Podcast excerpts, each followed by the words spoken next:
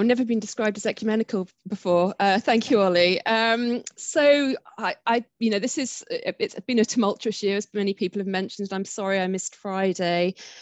As you know, I've been quite tied up, probably tied up with other things in the National Trust. Um, and so I'm really speaking today, managing to put my hat on as a cultural historian, art historian, and curator um, and heritage practitioner and someone who um, has learned firsthand very much the hard way recently how emotionally fraught and political char- politically charged the space in which heritage presently sits is.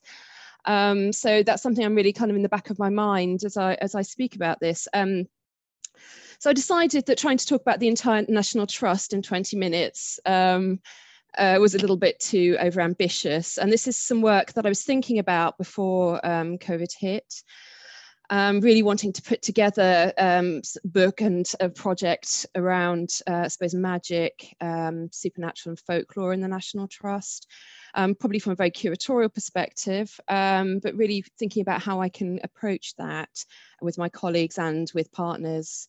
Um, so really happy to discuss ideas with people either at the end of this or, or out of this forum.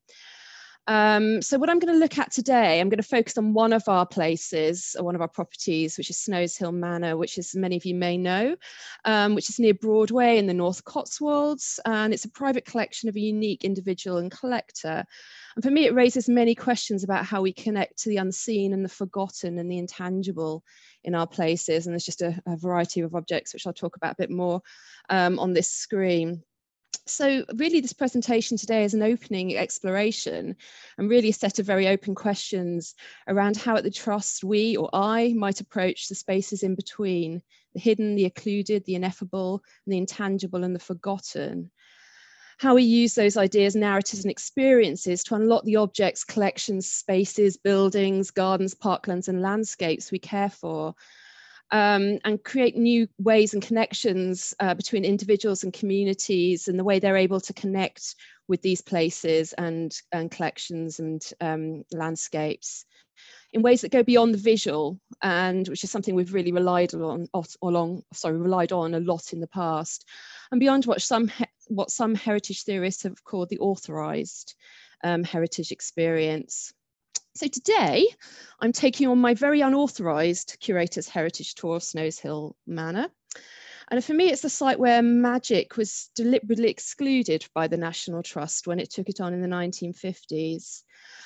The collections that were uh, regarded as most problematic and magical were, were handed over on indefinite loan to Cecil Williamson at the Witchcraft Museum in the 1960s. And that really was a deliberate attempt to negate those narratives and then the Witch's Garret, which is uh, quite famous because hardly anyone sees it, which I'm going to show you today, um, remains hidden from visitors today. And that's partly because it's not very accessible, but also it hasn't been part of the mainstream narratives that Trust have wished to present in the past. And, and now as head curator, that's something I really do want to address. So this is Snowshill. This is a pic I took about exactly a year ago, actually, on a, a visit. So unfortunately, I do apologise. Some of these are my my own pictures rather than professional ones. So Snowshill Manor is a 16th century Cotswold manor house, very traditional, um, purchased by architect artist and designer Charles Paget Wade, whose dates are 1883 to 1956. He bought it in 1919 when he returned from the First World War. And he donated it to the National Trust in 1951 when he moved permanently to St. Kitts for health reasons. Today, the experience if you visit the trust is largely ticketed because it's only small and narrow and there's lots of objects, and largely self guided as well. So this is a picture of Wade in 1932, actually on St Kitts at the Children's uh, Tea Party at his one of his estates. So um, Wade inherited his father's considerable stake in the family's sugar plantations in St Kitts in 1911, and that meant he could give up his career as an architect. Uh, the plantations, you'd be unsurprised to know, originally worked by enslaved Africans, and the Wade family received compensation in the 1830s. Wade himself was biracial, as his grandmother was a free woman of colour from St Kitts. So it's quite a complex and, and involved story, which I won't go into too much today um, for obvious reasons.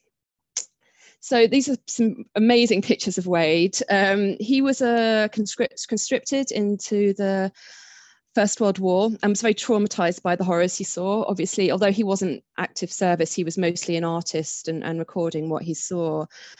Um, and whilst he was still in France, he saw that Snowshill Manor was up for sale and bought it, despite it being in a very poor state. Um, he wanted a place to escape the horror and to live out his artistic fantasies and to, to gain control of life again in a very performative space. And he, it was a very performative space where he was the main architect, so to speak. Um, and the garden, just going back, which you can just see a little bit of there in that image I took.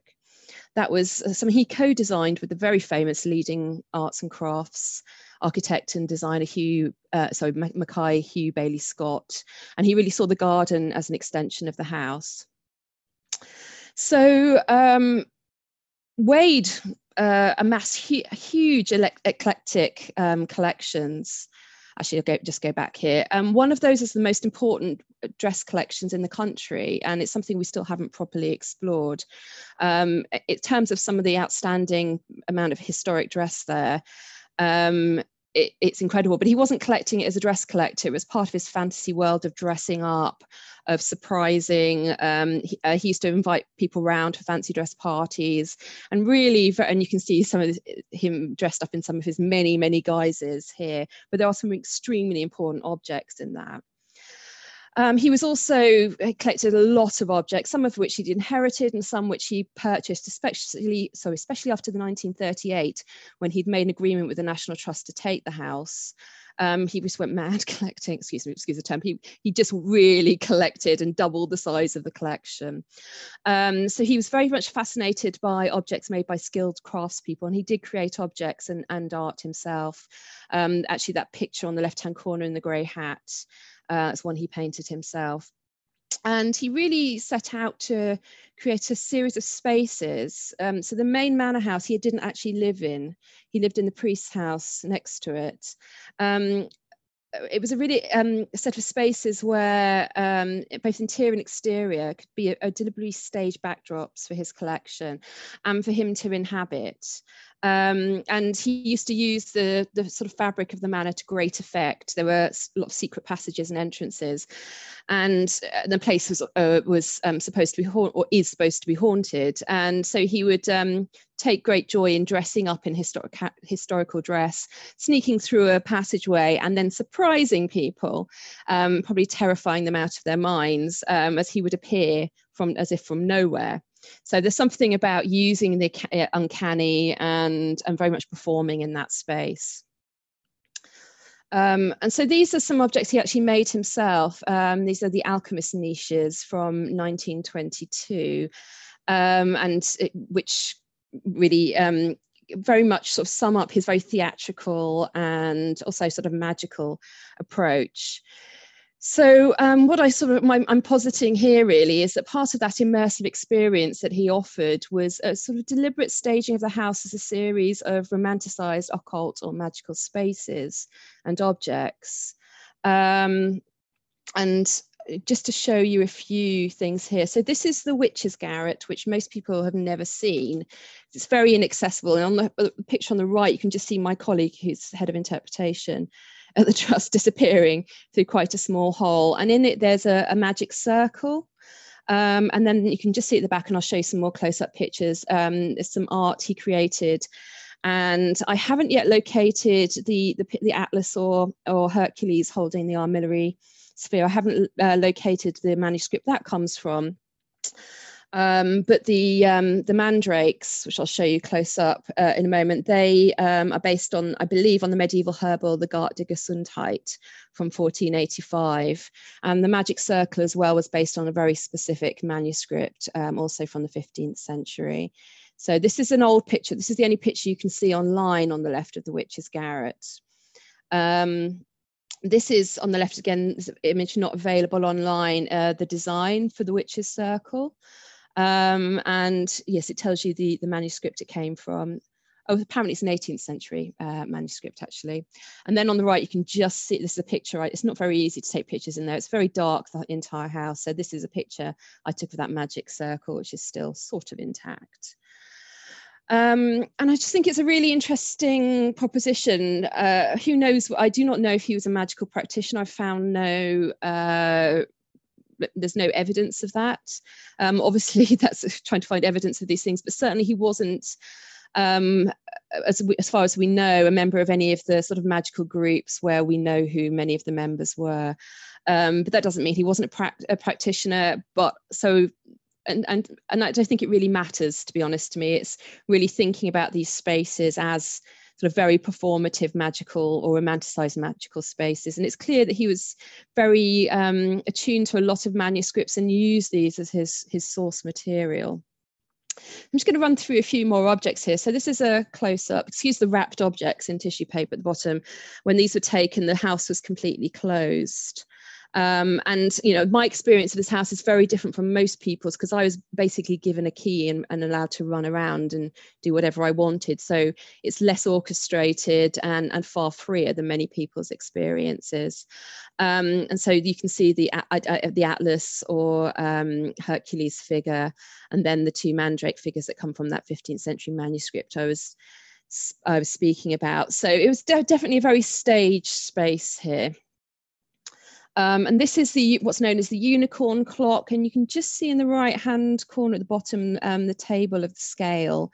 And those are um, tarot card images based on the Marseille tarot. And I'm just, I just, um, and these are still on the wall and not great condition. Um, it's a very damp house and this is sort of uh, applied paper.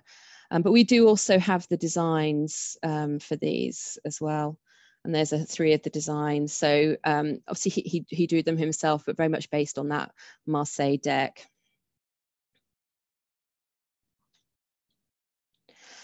And just a few other objects. I mean, he extremely eclectic collector, but there does seem to be a focus on objects that have a sort of magical or ineffable bent. On the left is a, a witch's bottle, and um, whether that's a sort of, uh, I suppose, a heritage recreated witch's bottle um, or a, a, genuine one. I'm not sure. It's one of the ones which has silks, very fine silk threads, which are supposed to tangle up the, the witch who's trying to attack your property.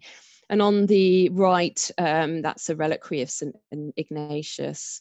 So um, it's a wide selection of objects from all over the world as well. And I'll, I'll come to that at the end, actually, and how we think about I suppose magical or supposedly magical objects from other cultures. Um, that's something I still want to explore. Um, I think it's quite interesting and then the objects in the collection become quite disconnected from their original contexts and meanings and they're reconfigured in entirely different sort of magical space here and he this sort of can't continue to the outside we've got the um, i can't sorry can't pronounce it uh, nick nick Themeron Zodiac Clock, which the metalwork was by George Hart, who was from the Guild of Handicraft. So he was very interested in astrological and astronomical time, I think, rather than linear time. I'm going to talk about that in a moment. Um, and an armillary sphere sundial that he has outside, um, which I think has been taken inside now. And again, a great interest in these armillary spheres. And these that's one on the left is a picture I snapped when I was there. And that's another um, another image on the right. It's also in the collection.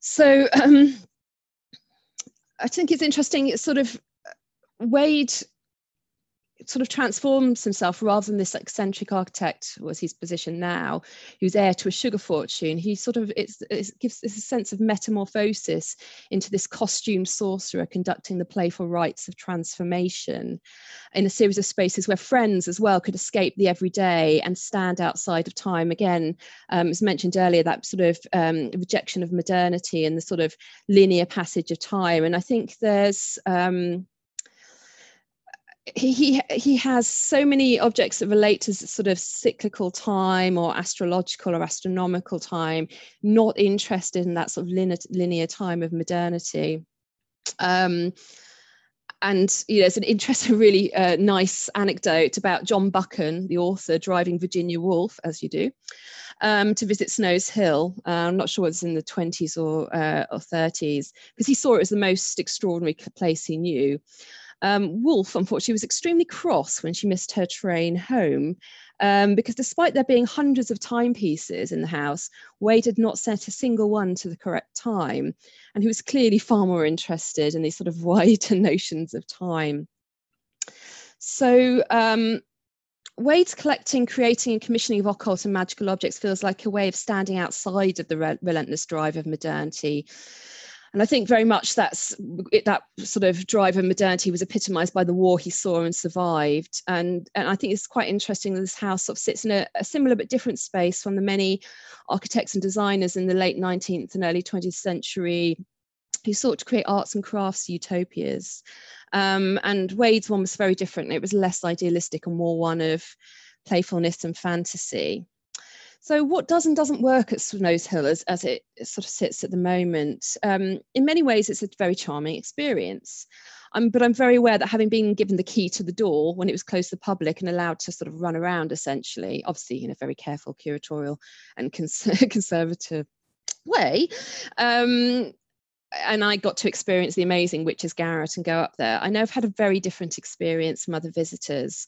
So at present, the house very much, I think, as, as Wade did, relies on the mass display of objects and very dim lighting to make it otherworldly. And you can see this is not in the main manner. This um, image here is the bedroom. Um, Wade's own bedroom, which is in the separate priest's house. So basically, the um, I suppose the house itself was a, a site of these sort of magical rooms, but also he carried that on into his living space in the priest's house um, and later on with his wife, Mary, in the, from the 1930s. Um, but even for me, with my privileged experience and knowledge and understanding of some of the collections, without the magician animating those spaces, um, the rooms and objects feel they sit there rather silently like dusty spectres. Um, so uh, what I'm interested in exploring, this is partly sort of academic and also partly just thinking about visitor experience. How can visitors have a truly embodied, playful and multisensory and magical experience that brings out those hidden stories? And, you know, this is something thinking about applying across the trust that allows a glimpse of the hidden corridors behind the walls and the witch's garret. How can this be incorporated into sort of the multiple layered narratives um, that we want to present at our places? How can we connect the houses, the house and gardens to um, that are always focused on Wade's history? Can we connect those to the wider histories of the property? Um, there's so many other stories around this house that just kind of get negated almost by the sort of dominant narrative, um, sort of moving on, if it lets me. Um, the room in the right, uh, which is known as Anne's room, all, all the rooms are named by, by Wade himself, um, is said to be haunted, unsurprisingly. Um, the room is named for a 16 year old young woman called Anne Palmer, who in 1604 eloped to the manor, which was a house of a friend, with her lover um, Anthony, um, and where they were quickly married by a local vicar. The secret lovers were unfortunately caught because she was uh, already promised to another by Anne's guardian, and apparently tried by the Star Chamber. Um, and we don't know what the outcome of that trial was. But that story itself has become part of the Wade magical mythos of the property. Because apparently he, he took a little scraping of the wood beam and sent it to a renowned medium on the south coast who Wade claims never heard of Snowshill. But on examining the timber, she um, described, "Tis late at night, in it a girl in a green dress of the 17th century, much agitated, paces up and down. She does not live there and will not stay the night." And then Wade claims it was some years later he saw papers describing the Star Chamber case uh, relating to the secret marriage of Anne Parsons. So you know how much that's him creating this mythos, and how much it could be actual event, who knows. Um, it's a great yarn. Um, but there are other ghosts in the house, apparently, such as the Zenith Room on the left, um, which is the site of a bloody duel. There's a Benedictine monk from the time when Snowshill was part of Winchcombe Ad- uh, Abbey, and that of Charles Marshall, who lived at the manor in the first half of the 19th century, and whose ghost apparently led his widow to a buried fortune that allowed her to update the house. So these those ghosts hint at the overlooked nature of the manor's longer history as part of the unique Cotswold, Cotswolds cultural landscape, its time as part of the lands of the church, its previous residents and workers, and its connection to the myths and stories of the place it's rooted in. Can these connections be recovered just as we're recovering the secrets of the spaces and collections in the house? And at the moment, the National Trust is, um, we've been finalising significant frameworks, particularly around buildings and collections. So how do we think about the significance in, in a broader sense than the material, um, which has often been done in the past, or the sort of fame or the cost of objects? we still need to approach landscapes actually in those frameworks. So folklore, spiritual and community experience is part of those new frameworks that we're looking at. Um, but how do we think of the significance of the spaces in between the places that are less tangible and of those stories and oral traditions and hidden and transient meanings and events? I'm also interested in how can spaces like this really sort of ramp up the effect and, and embodied experience? How can we think about presence? In many ways, you know, Wade is the great presence in this house at the moment, but but he's an absence as well. Can this be done through sort of more experiential and multisensory approaches rather than sort of predicated on the visual, which is at the moment? Um, and one thing I'm particularly interested in here is how do you approach uh, presenting the uncanny and spiritual in heritage, particularly objects with global histories? And this is a Balinese uh, mask, uh, again, uh, relating to stories around witchcraft and which are worn in traditional Barong dances um, still performed in Bali and depict the battle between good and evil. And there's lots and lots of masks, and particularly Balinese masks, but objects from all over the world in this collection. This is a, a Siamese, what's called a Siamese magician's hat, um, in, in currently in our very poorly written record. And I've been speaking to a friend only this morning who used to live in Thailand and um, we were sort of because that whole aspect of time magic sort of before it became incorporated with Buddhism is is almost forgotten. We were just wondering what sources we could possibly look to. And if you see on the bottom of the underneath the rim, there's sacred geometry, which is very much like the um, Sakyant um, magical tattooing, if people are uh, familiar with that, which is still practiced today by Buddhist monks. Um, and for me at the moment there's a real failure here particularly in this room with this incredible collection of um, of Japanese um, samurai armor and, and the way it's presented, which I believe is probably similar to the way that um, uh, Wade presented it in the the sort of dim lighting that's used throughout the house, and this kind of uncanny and spooky presentation effectively orientalizes and others um, this presentation of this and and really you know it doesn't give those objects themselves justice it's something that we're particularly looking at at the moment. And for me this is a real a real failure um, here that we have to be sensitive to to objects uh, but where these are you know these are uh, cultural objects of, of warfare and, and, and a particular group of people in japan. They are not spooky objects but they're presented as such and it's very deeply uh, problematic um, and to come full circle, really, from talking about the sort of origins of wealth, the wealth that paid for this house, how do we present um, the ghosts of Paget Wade's enslaved ancestors and of the people his English family enslaved in St Kitts? Thank you.